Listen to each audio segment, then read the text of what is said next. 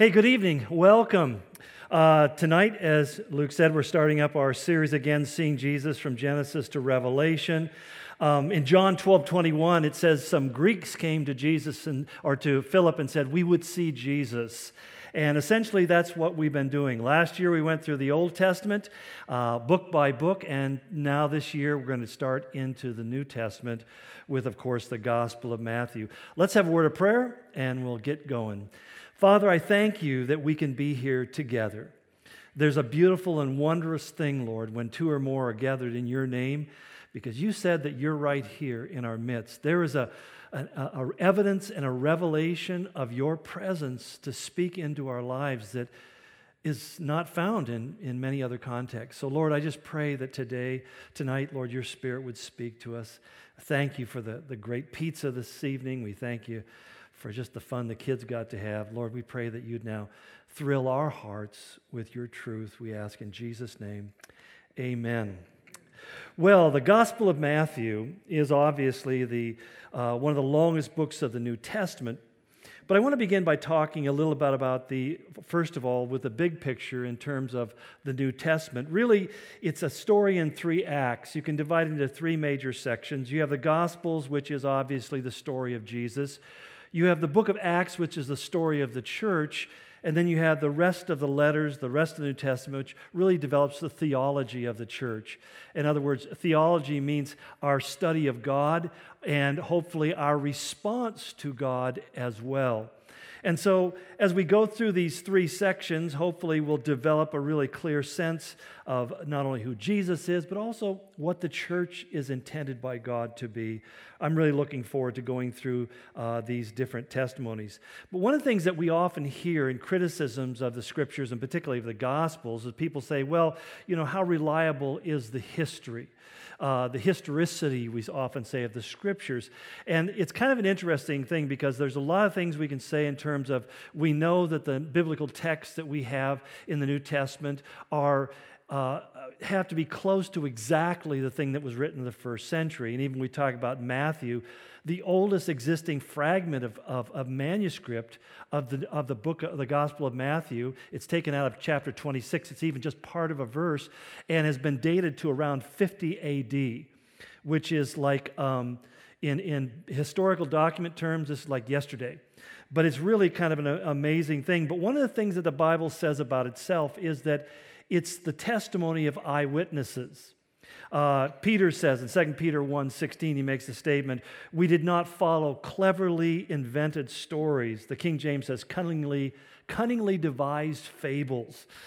But he says, when we told you about the power and the coming of our Lord Jesus Christ, but we were eyewitnesses of his majesty. He goes on to say that following the transfiguration of Jesus, he said, The voice came to him from the majestic glory, saying, This is my Son whom I love. With him I am well pleased. And he says, We ourselves heard this voice that came from heaven when we were with him on the sacred mountain. And so, what Peter's basically saying, you want to understand why my life was so dramatically transformed? It's because I didn't just hear this stuff, I actually saw it with my own eyes. I experienced it with my own heart. Luke says something very similar, even though Luke is really, uh, t- really is a, a, a, a editor who's taking the stories of many. He says him himself, he says, Many have undertaken to draw up an account of the things that have been fulfilled among us, just as they were handed down to us by those from whom the first were the first eyewitnesses and servants of the word. Therefore, since I myself have carefully investigated everything from the beginning, it seemed good also to me to write an orderly account for you, most excellent Theophilus, so that you may know the certainty of the things that you have been taught. So Luke is telling us, I wrote this gospel because I intended to give an accurate historical record of everything that Jesus did and said. And then, last of all, we have John the Apostle who wrote the last of the Gospels. He tells us in the opening of his first letter to the churches, he says, That which we have heard, which we have seen with our eyes, which we have looked at, literally refers to having pondered upon what we have seen in front of us, and our hands have touched This we proclaim to you. So I think it's important for us as we begin to read through these Gospels and look at them that we're talking about documents that were the recordings of people who actually went through the experience. Now, we might ask the question so why do we have four gospels? It's not the way we would do it. Now if i was writing the bible today i would probably write one gospel. I would be the hero throughout. And you know i mean that's kind of how that works. Why do we have four gospels? And most interestingly it doesn't flatter any of the people except Jesus.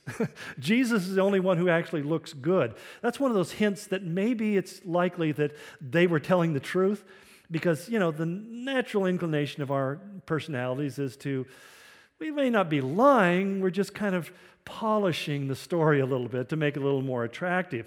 At least that's what my wife tells me I do all the time. But anyway, um, but what we need to understand is that, first of all, we have four gospels because there were four different audiences. We talk about the titulus. You know what the titulus is? When, when they hung Jesus on the cross, they put a plaque up there and they wrote that uh, basically, one of the Gospels recorded, This is Jesus of Nazareth, the king of, king of the Jews. Well, as we compare all four Gospels, we realize that we're told that this was written in three languages. It was written in Hebrew, it was written in Greek, and it was written in Latin. And the reason was because those were the three dominant cultures of the Mediterranean world at that particular time so that these were the languages that were spoken. Hebrew was spoken almost exclusively within the synagogue. Uh, Aramaic and, and, Greek, Aramaic was the language of the street, Greek was the language of commerce, uh, much like English today, American English is in the world today, and Latin was the language of government. But they also represented those cultures the Greek culture, the Roman culture, and the, also the, the Jewish culture.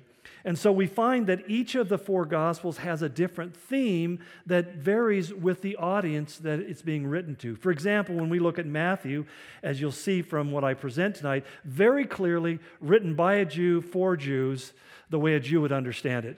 And I mean, in other words, it's almost writ- it's written in a way that we say this guy must be a rabbi, the way he's presenting the information. But he focuses on the promise of the Messiah. Here is the fulfillment of everything that, the, that God the Father has promised us through the prophets in the Old Testament. When you come to Mark's gospel, very different feel. Short, crisp, to the point, action based, emphasis upon the power of Jesus, has the fewest number of teachings of Jesus of all the gospel writers. And yet, it's this idea that Jesus is a world changer by the impact that he has. Then we have the Gospel of Luke, where we find that uh, Luke very clearly, even in this, in this uh, approbation, the beginning of the letter, where he says, Oh, Theophilus, he is obviously writing to a Greek audience from which he had come out of. And he portrays Christ not so much as the Son of God, but as the Son of Man, which we know was a prophetic name for the Messiah. But the, the humanity of Jesus really kind of bleeds all over the Gospel of Luke. This is where we see Jesus actively having compassion on the multitudes and seeing people as shepherds without as sheep. Uh, there's a whole heart of Jesus that comes out uh, in that particular gospel where we sense that Jesus is a lover of mankind. And then you have John's gospel. I refer to it simply as the post Jewish world gospel because written probably around the beginning of the, the second century, uh, sometime around 100 AD. It's, it's all the other apostles have passed on. He's the last remaining apostle, and he's speaking to a dramatically different world. Jerusalem has been destroyed, Judea has been uh, absorbed into the Roman Empire under Roman authority completely with a Roman army in place. Uh, the Jews have been driven from the land for the most part. It's a different world that the issue between the Jew and the Christian is no longer the main issue to be fought over, as we see in Paul's letter, but really the issue now is confronting the false theologies of the Greek and the Roman world. Things like Gnosticism and other things of that nature, which we'll get into when we study that. So that you see that there's four different audiences, there's four different emphasis or themes, but there's also four different styles. I mean, Matthew emphasizes the teachings of Jesus, and you'll see this more clearly when we get further into it. Mark emphasizes the miracles of Jesus. Luke emphasizes the parables of Jesus, and John, the divinity of Jesus. In fact, one of the things we find interesting about John's gospel is John is the only gospel writer who talks extensively about Jesus' ministry in Judea. Matthew, Mark, and Luke, we call them the synoptic gospels, means sin means same optic view. They take the same view of the gospels. In other words, they focus on Jesus' Galilean ministry. And there's a lot of sharing of material between those three gospels. John's gospel is almost exclusively material that's not included in the other ones. And he, he, without John's gospel, we wouldn't know how actively Jesus was involved with the temple, with Jerusalem, and his ministry in Judea. So the other three look at Galilee primarily. The Gospel of John focuses upon uh, Judea and Jerusalem. And that will mean something to you later on as we get into the study. But there's one last thing that we may have four different styles, we may have four different themes, we may have four different audiences, but we have really only one central emphasis, and that is the cross of Christ. And where I think this comes out really unmistakably is you look at how the 30 years of Jesus' life are divided. We find that the two thirds of the gospel uh, are focused upon primarily Jesus' three years of public ministry. So we know hardly anything about his, his previous 30 years. But most of it is on those, those three years in which Jesus was doing his public ministry. But what's interesting, one entire third of the gospel, and even more so in John's gospel, half of John's gospel covers one week. That's Passion Week. In other words, what is really the central focus of the gospel records? It's Jesus crucified, yea, resurrected and telling that story from the triumphal entry until his crucifixion and resurrection. That's fully a third of the entire gospel. So the emphasis, again, is upon the cross, upon the, the empty tomb, the resurrection. And again, you, you'll, you'll begin, when you become aware of that, you'll start seeing it when you read it. And it will give you a different sense of where that story is going because everything the gospel writers are writing is pointing towards the cross of Christ, which is, by the way, a hint for you and I about living our day to day life. that it's really the victorious Christian life is based upon being focused upon the cross, being focused upon the cross, submitting myself to it, and believing in everything that's promised because of it. That becomes critical to, the, to really living in what I would call a, a victorious and joyful Christian life. By victorious, I don't mean that you win every battle or you're always a hero in shining armor. What I mean is that you overcome the challenges that will be part of your life every day as you follow after Jesus. Let's talk about Matthew, though. Now, enough for introductory comments on the whole book. Let's talk about his gospel. Who wrote the book of Matthew? Well, both tradition and text uh, imply to us that it was written by a man by the name of Matthew, Matthew ben Levi, or Matthew the son of Levi. It's, we say that because there's an account that's given to us in Matthew's gospel where he names himself. He says in, in chapter 9, verse 9, it says, As Jesus went on from there, he saw a man named Matthew sitting at the tax collector's booth. Follow me, Jesus told him, and Matthew got up and followed him. And while Jesus was having dinner at Matthew's house, many tax collectors and sinners came and ate with him and his disciples. And when the Pharisees saw this, they asked the disciples, Why does your teacher eat with tax collectors and sinners? Now, it's interesting because in Mark and Luke, they record the exact same event, almost literally the exact same words, but they tell them the name of the man was Levi or, or Levi, as we would pronounce it, not Matthew. So we know that that Levi is probably his last name, Matthew would be his first name. But what I find more interesting about that particular example is how did a man who came from the tribe of Levi, the tribe which was you know, really appointed by God to serve uh, at the temple, how did he become a tax collector? And we're not told. I mean, I, I, I, sit there and create all sorts of scenarios in my life of a dysfunctional childhood and all those kind of things, you know, because his parents didn't get him Xbox when he was a certain age and he took, you know, never recovered, not, you know, like your kids do. But the whole thing is, is fascinating to me because here he is, a man who was by heritage born into the highest levels of his society, but he has fallen to the lowest place. I love something Max Lucado, I was just reading this morning in my devotional time. He, he made this comment. He said, When we fall, we fall into the hands of Jesus. I, I love that. Oswald Chambers said, When we fall, we fall forward. And so it is, we look at this man who has fallen. We remember the story in Luke about Zacchaeus, who was the chief tax collector. I mean, he was way up the pecking order in, in terms of financial rewards and generally considered to be bad guy. And we, we recognize him coming to Christ. But Matthew Levi, this is an interesting story to me. Here was a man who had come with all of the privileges of life, but had really sold his soul in the minds of his countrymen to the devil. And that brings out a certain interesting emphasis in his gospel.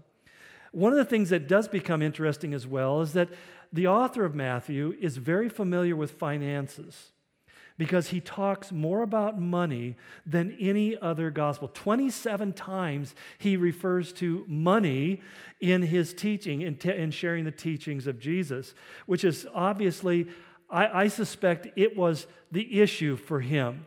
It was the thing that he struggled with because he says when he's recording the words of Jesus in the Sermon on the Mount in Matthew 6:19, he says, "Do not store up for yourselves treasures on earth where moth and rust destroy and where thieves break in and steal." You know, I think for Matthew, when Jesus said these words, they probably were branded on his brain. They burned with such hot conviction. Because that's, I think, who he was. This was the man. He lived for earthly treasure. And he says, But store up yourselves treasures in heaven where moth and rust do not destroy, where thieves do not break in and steal. For where your treasure is, there your heart will be also. And I, I mean, again, excuse me, I'm, I'm, I'm reading into this, but I just sense from this whole thing that here's this guy, Matthew, is saying, This is how my life became redefined or around what I once thought was important. I got up when he called me and said, Follow me. I walked away. You know, what it's like is it's walking away from, say, a, a $250,000 a year job where you had a corner office with a view, right? And you're powerful and you're important, you're influential, and suddenly you say, You know, I really feel God has called me to work at the Union Gospel Mission. It's that dramatic of a shift in his life. And what Matthew, I know, would like us to recognize is that is the power of God when you see him as he really is. When you see him, it changes you. It brands something on your brain that makes it impossible for you to look at things the way you once did. Well, when did Matthew write this? Uh, again, I said the earliest papyrus fragments we have uh, are, are, the Magdala papyrus are dated to around 50 AD. And so we know that the Gospel of Matthew was in circulation, even though the fragments, the two little fragments, they're about the, the size of, of my fists, but, but nonetheless on papyrus that were found in a, in a marketplace in, in, in Egypt uh, in the 19th century. But literally, it's amazing when you think about that. Because when, when people talk about, you know, the Bible was written years ago, it's been changed and mistranslated and copied and miserred and blah, blah, blah, blah. Well, I, short answer, you can go check out the tapes when I did How We Got Our Bible, but no, the thing is, it's just simply not true. A person who is saying that is, is really relishing their ignorance and sharing it with you as well. Um, what's interesting is that Mark's gospel was written before Matthew's. So it tells us that the gospels began to circulate within a decade of the crucifixion, which again, to us, a decade may seem like a long time unless you're my age and it seems like yesterday. But a decade, in, again, when you're talking about ancient t- texts, is, is nothing. There is not another example of any ancient text that is that close to the time of its, uh, the events which it records. And so uh, it's, it's a pretty remarkably reliable uh, uh record that we have. But uh, again, who did he write? Well, I've already told you the answer to that. He wrote to the Jews. We have phrases that jump out. Ten times he's referred to as the son of David. Only a Jew would take notice of that phrase. He would know it was reference to the Messiah. Eight times he's called the Christos in Greek or the Messiah in, in, in, in Hebrew, the Messiah. He's eight times he's referred to as the Son of God in the context of God the Father. And it may sound strange to us, but the idea of the God the Father was a, was a concept that was purely Jewish. Romans didn't have the idea of God the Father. They didn't have that. The Greeks certainly didn't have it, nor did the Hindus or anybody else in the world. So it was a unique concept that appears in Matthew's gospel, a very Jewish concept. We also have in the first chapter the, the genealogy that Matthew provides for us of, the, of Christ descending from Adam all the way through, through David, but with emphasis upon Jesus being in the direct linear descent of King David. The Messiah had to be a son of David, he had to be the heir to the throne. Jeremiah the prophet, remember back in chapter 22 of Jeremiah, said, No one will profit, no mortal man will profit sitting on the throne of David until the Messiah comes. And so he is the fulfillment of all these promises. It's even interesting that two times in Matthew's gospel, we find that he is referred to as the king of the Jews, but not by Jews. The first time is by Herod. Herod was the king, he was the king of Judea, but he himself was Idumean and only practically a Jew, not really one functionally. But nonetheless, he referred when the when the uh, when the uh, magi come looking for the one who is the king of the Jews, he calls to get, calls the rabbis, the scholars, and said, "Where's the one who has been born king of the Jews?" So in chapter two, we have Herod calling him the king of the Jews. In chapter twenty-seven, we have Pilate saying, "Are you the king of the Jews?" and Jesus responding, "Yes, it is as you say." That is particularly significant in terms of the message that, that, that, um, that Matthew is trying to communicate to his Jewish friends and, and brethren. And he goes on to say, How is this proven to us that he is the king of the Jews? And he says it's proven through the fulfillment of the Old Testament prophecies. There are 50 direct quotations from the Old Testament. Things like in Matthew 3 3, where he says, This is he who was spoken of through the prophet Isaiah a voice of one calling in the desert, prepare the way of the Lord, make straight paths for him. So at this point, what we find is that Matthew is speaking to us the way a Jewish rabbi would speak to his students. He's constantly referencing Old Testament passages and interpreting them in the context of the events that they see having been fulfilled before them. And so, again, to us, that may not have the same impact unless we come from a Jewish background, but to them, it was pretty huge that he could show biblically that Jesus was a fulfillment of all those prophecies. In addition, there are 75 different allusions to Old Testament events, 35 references that refer to the kingdom of God. And to the Jewish people at the time, the phrase the kingdom of God referred to the millennial kingdom of Christ that Isaiah spoke so frequently about when Christ would come and set up his kingdom upon the earth. So, when we go, get to the point of saying, okay, then why did Matthew write this gospel? The answer is, is, I think, pretty obvious. The first thing is he wanted to convince people, particularly Jewish people, that Jesus was the Messiah. He just wanted to make that argument. He's being purely polemic, if we say it. He's just, he's making a point. He's arguing a truth. But secondly, he wrote it for encouragement. Because one of the things was that immediately upon uh, the church's beginnings, beginning with Jesus' crucifixion and following thereafter, particularly in Judea, within Jewish quarters, the, the believers in Christ suffered. We don't often think about this, but the first persecutors of Christians weren't the Romans, weren't the Greeks, they were the Jews. I mean, they saw, they saw Christianity as being a terrible heresy, and they believed, according to the Old Testament teaching, that heretics should be executed. So when we get to the book of, of Acts, we read about the, the Jewish community persecuting the Jewish leadership in particular, persecuting John and Peter, cutting James's head off, putting Peter in prison, beating Peter and, and, and John, uh, Paul going out to arrest and kill and uh, exterminate Christianity.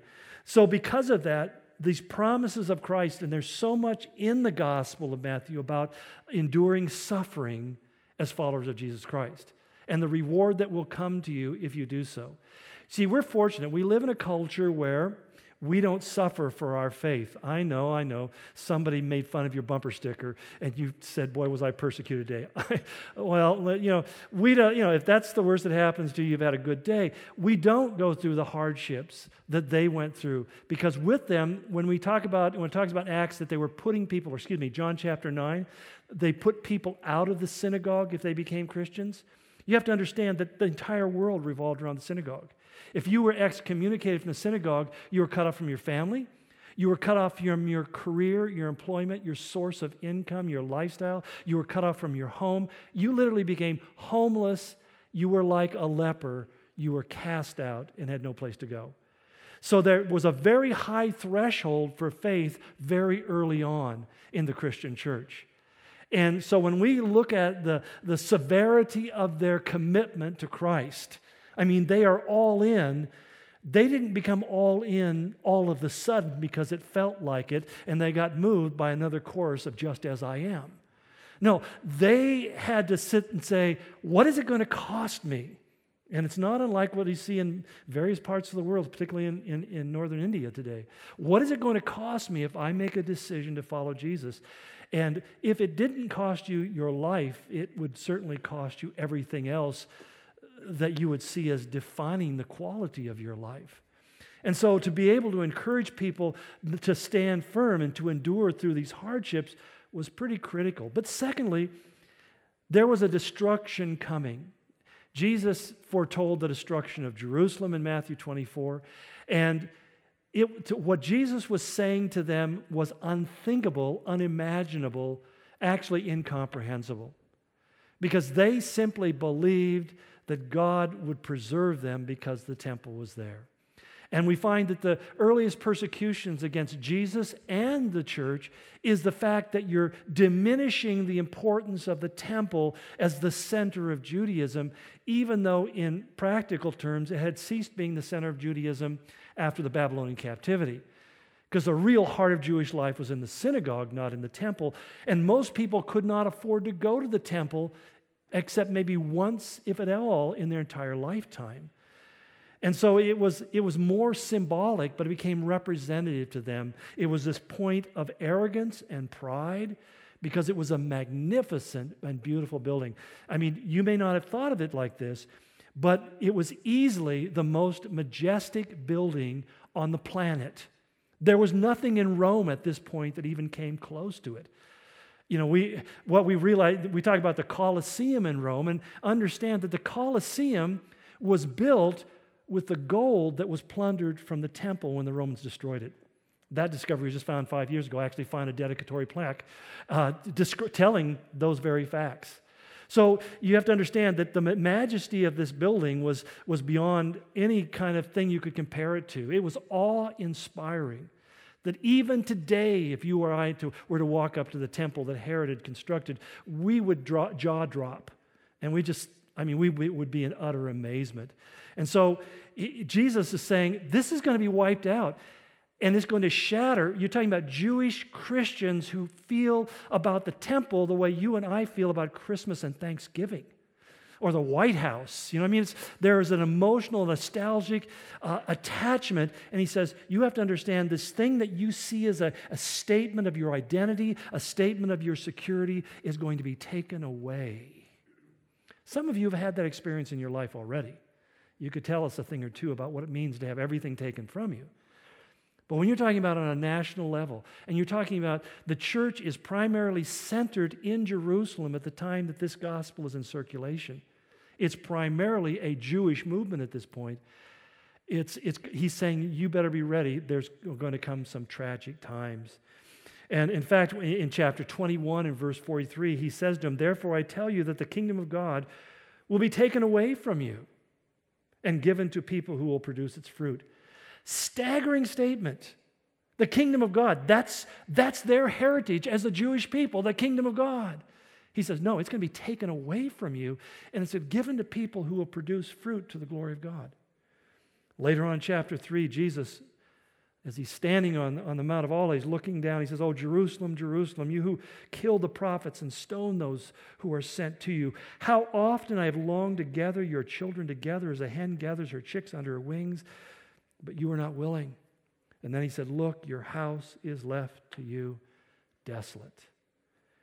They needed to be prepared for that, but they needed to be prepared for why God was going to do that.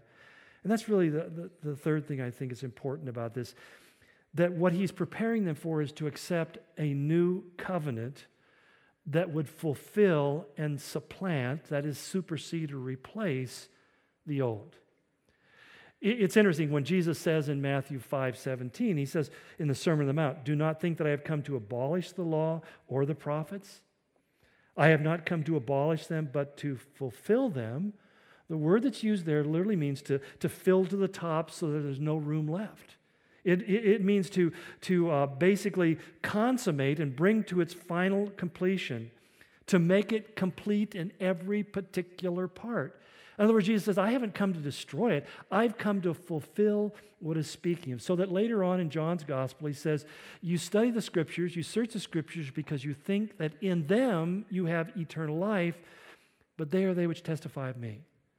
And so he's, he's really preparing their hearts and their minds to say, as the temple goes away, the Old Testament is going to be fulfilled.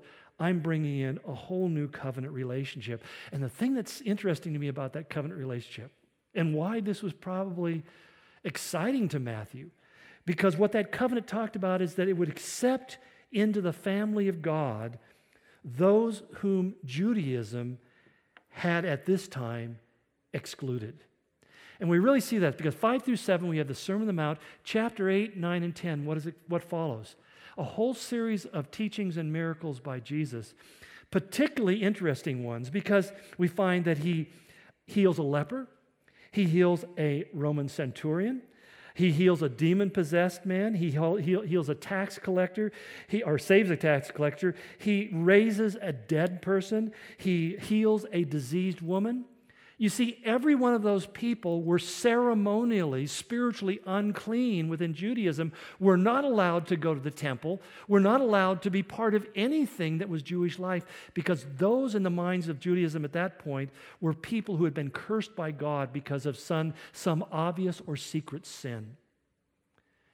And therefore, these people are kicked out. And it's interesting. Jesus preaches a Sermon on the Mount. He basically redefines everything about what it means to follow God. And then he starts giving examples of Jesus entering into the life of the forsaken and the lost and the cast off, the people whom God, the Jews themselves said, God is not interested in them. He was talking about people like you and me. In chapter 11, verse 8, he says that I say to you that many will come from the east and from the west and will take their places at the feast with Abraham, Isaac, Jacob in the kingdom of heaven. He's talking about Gentiles, non Jews. These things were just outrageous statements in the day. You're telling us that these Gentiles who we have grown up calling dogs and diminishing and viewing them as being worthless creatures that should be wiped from the earth, and when Messiah comes, our, our, our hope is that he will completely obliterate them and we won't have to deal with these nasty people anymore. And Jesus says, you know, some of them are going to enter the kingdom of God before you. Chapter 12, 21, he says, in, in his name, the nations will put their help. The, see, the word Gentile literally means nations, it means non Jews. There are Jews and then there are nations. There are Jews and there are non Jews. Jews are loved, non Jews aren't. And he says the nations are going to put their hope in the Messiah. And then in verse chapter 28, what does he tell the church to do? Go and make disciples of all nations. In other words, I want you to target, to focus on the Gentile world that you have been trained all your life not to care about or regard. Remember later on in chapter Acts when Peter has a vision on the roof and he and God says, you know, don't call unclean what I've made clean, and then he sends him to go minister to Cornelius and centurion, this this uh, uh, Roman centurion. I mean, uh, the whole and he gets in trouble. Then he gets when he comes back to Jerusalem, he gets in trouble because you just went and had dinner at the house of a Gentile. I mean, I'm sorry, I get really excited when I see this kind of stuff, but it's like, it's like Jesus was just blowing the doors. In the same way that when Jesus died, it says the veil of the temple was rent from the top to the bottom, revealing that the way into the holiest of holies, into the very presence of God, was no longer restricted, but was open because Christ had taken away that barrier of separation called sin. Matthew is, is really following up on that. He's busting the doors off of Judaism and saying God is inviting everybody to come. Everybody without regard, even the people that you think God wouldn't love, He loves and He wants you to love them too. Um, so that when we sit down and say, okay, what else kind of stands out about the Gospel of Matthew? A few other things one of the things I mentioned about the miracles, uh, there are 35 miracles recorded in the Gospels, depending on your opinion. Some people add or take away ones, but basically, there's 35 miracles. Um, Luke has 20 and Matthew has 20. They have the most recorded miracles. But what's interesting about the difference between Matthew and Luke, Matthew's gospel bring, focuses on miracles of nature.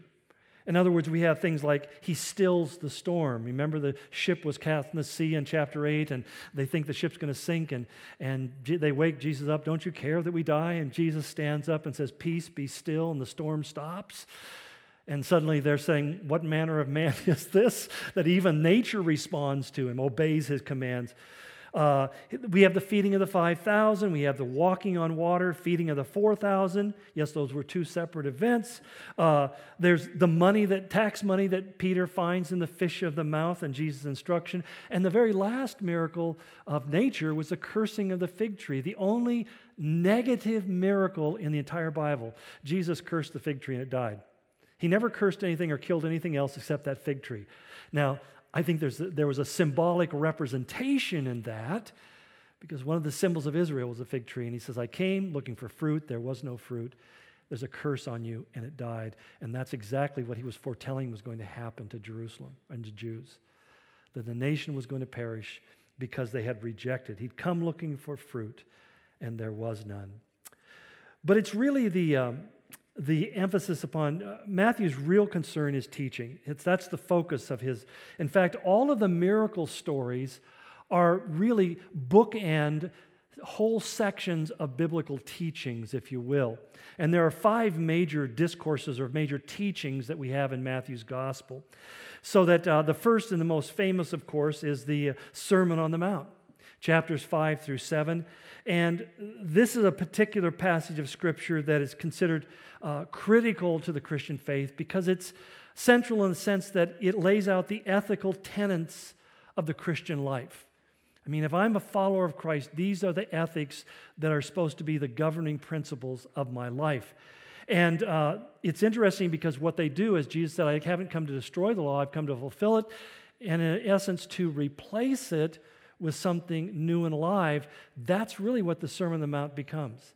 What was basically the, the, the, teachings of the book of Exodus, Leviticus, Numbers, Deuteronomy, and so forth, now has been replaced with this whole new concept of following after God uh, by faith in Christ. What he shows through the Sermon on the Mount very clearly is the impossibility of pleasing God by keeping the law. That's why he uses those, tells those stories. You know, uh, you know that says don't uh, lust after your neighbor's wife, but if you've, or don't commit adultery. But if you've ever looked at a woman lustfully, you've already committed adultery in your heart, so you're already guilty on a heart level, even though you haven't had a chance to act on it. Well, I mean, suddenly you, you you've never murdered anybody, but you can hate somebody in your heart, and essentially you can't murder somebody until you hate them first. So therefore, if you have hate in your heart, it's really just a precursor to the to the greater expression of that sin, which is murder. So you're still a sinner if you even think it. Now, I look around the room and I just know for a fact that you thought it. That and many other things. In fact, if I go one minute over my time limit, you'll think it heavily. But it's, you know, so it's really, really critical. But what we find is he introduces Jesus the Messiah, lays out this teaching, not in chronological sequence. Because according to Luke's gospel, the Sermon on the Mount came much later in Jesus' public ministry. But Matthew moves it right to the front because he's trying to not record a historical event, he's trying to make a spiritual declaration. The same thing is when we find the, the second one in chapter 10, we call it the Little Commission because in chapter 28 we have the Great Commission. What is the Little Commission? It's when Jesus appoints the 12 apostles and sends them out for the first time and instructs on them on how they're to do ministry so that not everything is a parallel to how we're supposed to live. Sometimes people make that mistake because it's, it's very, very situational to the, their circumstance. When he says, don't go to anybody except Jews, essentially my translation. But, you know, today we'd say, well, that's, that's not what he said at the end of the book. He said, go to everybody. But he said righteousness had to begin by preaching the gospel to the Jews. So we call it that little commission. But the heart of their message was the kingdom of heaven is near. And again, remember what I said about the kingdom of heaven, the kingdom of God? These are terms that resonated with Jewish mind, Jewish thinking. That meant the millennial kingdom of Christ. He says the, the time when God will come and reign. Well, we know now that we're referring to as reigning over the, the hearts of the believers in the church to be fulfilled ultimately in the millennial reign of Christ. But this is something he's saying that you need to respond to God right now. This is something that is preeminent. It's kind of like if you lived in Florida and they, and they tell you a hurricane is coming. You know, everybody in Florida does the same thing. They run and get all the water, all the propane, all the, they start filling up with all the supplies and packing up and putting plywood on the windows and doing all this stuff because they know something is coming. It's the fact that they have information that something threatening or dynamic is going to take place propels them to action. And that's what he said you're supposed to do propel people to response, telling the kingdom of God is coming upon you. In chapter 13, we have another teaching section we call where we have seven different parables that Jesus teaches, and he explains why he teaches in parables. It doesn't indicate it in the text that Jesus taught that much in parables, yet chapter 13 tells us that he regularly, almost all the time, used parables to illustrate. And not just simply because stories stick in people's minds better than data, but simply because he said, those who want to hear the truth are going to have to apply themselves to understand. They're going to have to say, God, what does this mean to me? That, even today, is the difference between people who grow in Scripture and those who don't. I mean, some people uh, are great at absorbing large amounts of data. I had a friend who had a photographic memory. He could read through anything, and even the Bible, and could re- he just knew it. He could recall it just like that. I, I hated his guts for many reasons, but nonetheless. But, you know, had that, but he wasn't a spiritual man in the least. And that's the whole point is that's not what makes us spiritual. And it even isn't even so much what you know, uh, it's how you know it. You may have all the information, but it's that when you come to God and say, God, help me to know what this means. That's where God begins to open up a whole new set of eyes that you didn't know you had, called spiritual eyes, and you start seeing things in God's Word. Personally, for my own devotional life, I, I mean, I found that, um, well, I'm, I'm kind of studied out at this point in my life, but I really do want to know what God has to say to me. I want the Word of God to be prophetic in my life. I want it to speak to my heart. I want it to move me. I want it to change me. I want it to challenge me. As long as it's not too hard a challenge. But, you know, I want to be sort of challenged. You know, I'm not a ninja warrior here, but, but nonetheless, we have that whole section. And then he, the next section in chapter 16 is the section where he talks about the church. We all remember where Peter says, I, I tell you, Peter, that on this rock I will build my church, and the gates of Hades will not overcome it. What is the rock? Well, unfortunately, the Roman Church and the Orthodox Church have concluded that it's based upon Peter being the first pope or uh, metropolitan or something like that. But the simple fact is, it's what Peter confessed. He said, You are the Christ, you are the Son of the living God. And Jesus said, I will build my church on this. And the powers of hell, the gates of Hades, the, which literally is a, a metaphor for the most powerful forces of hell, will not be able to prevail against that. You know, you think about historically the efforts to extinguish Christianity and how unsuccessful that has been. In fact, we, it's a historical fact I won't have time to go into, but whenever the church comes under intense persecution, it grows extra, extra, ex, exponentially. It just multiplies, uh, which it has for fascinating reasons. And then, last of all, we have in chapter 24 through 25, the last major teaching section, where he talks about the end. And he not only tells us prophetically, because we like to focus on the things that are going to take place and how they might parallel with our events today. Um, it says in, in, Matthew 24, 3 that Jesus was sitting on the Mount of Olives. That's why we call it the Olivet Discourse. Um, and his disciples came to him privately. Tell us, they said, what will be the sign of your coming in the end of the age? And we like to focus upon that stuff. It's really fascinating. Uh, and it has some significant spiritual value. But the thing I think we can overlook is when you look at what Jesus talked about, he spent most of his time not talking about watching the signs of the end, but making sure that our heart is in the right place when it comes. Most of that section is about heart issues, about living our lives with expectancy, to watch, to be ready, to live in that attitude that it can be at any moment, that there, I don't have to wait for another sign to be fulfilled That when he comes, it's going to be like the lightning, he says, coming from the east and the west, and the Lord's going to descend with great glory. I mean, great glory. And, uh, you know, it's a, that whole concept of, of this imminent, immediate appearing of Christ. And, and at that point, there's going to be no change of mind. there's, no, there's no, you can't slip on a new uniform or step across the line and be on the other team. You, you're frozen for eternity in the space that you're occupying before he comes. Well, which brings me to the really the, my concluding comments that there are really three things I think that Matthew wanted to communicate.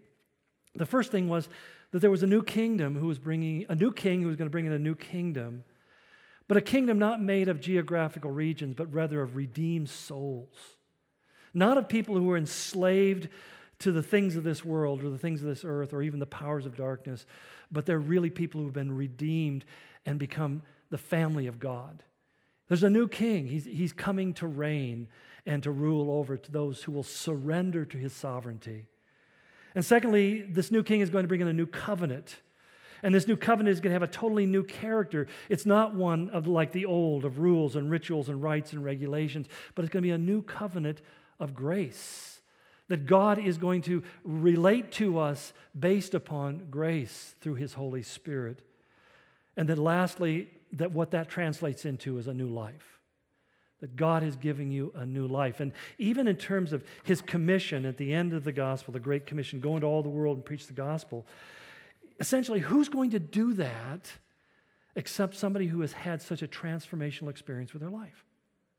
I mean, the reality is, every one of us is going to be oriented to taking care of ourselves. You know, I'm going to make sure that my, my little kingdom is secure. It may not be much to look at, but it's mine. You know, and, and that's how we, we by nature live our life. What he calls us to is not native to our nature. And the reality is that when we are born of the Spirit of God, God begins to do a revolutionary work which is designed to change the focus of our life and to make us people who are committed to doing the thing that He tells them 20 times in the gospel. The one commandment that's repeated by Jesus 20 times, multiple times more than any other commandment. Even the commandment to love others, it dwarfs in comparison to this one commandment, and that is this follow me. Because if we follow him, all the other commandments will fall into place. We'll love because you follow Jesus, you're going to find yourself loving the lepers. You're going to love the dead people. You're going to love the, the liars, the cheats, the thieves, the criminals, the, the backbiters, the slanderers, the, the haters, the, uh, you know, the murderers. You're going to find God bringing you into context where He's going to say, Now, I will give you the grace to love them if you will step into the love zone with me. And so, new life. I took a minute and 45 seconds. Too long. I kind of get thrilled by this. Me keeping time is just amazing. they took the calendar down and put the clock back. Father God, we thank you for this just opportunity. I thank you for the opportunity you give me to talk about this amazing, majestic, wonderful, glorious book. Lord, I pray that through the things that I shared tonight, that, that I would just love it. Everyone in this room just went home and said, I'm going to read Matthew. I just want to read it for myself because really that's the objective of what we're doing here. I just want people to read your word, Lord. I want them to experience not just the information, but the power of your spirit as you speak through it to things in our life that otherwise we would be just blind to, Lord. Amaze us, thrill us, Lord, just by the revelation of your word, we pray in Jesus' name. And all God's people said, Amen. No, hallelujah. No, okay. God bless you guys.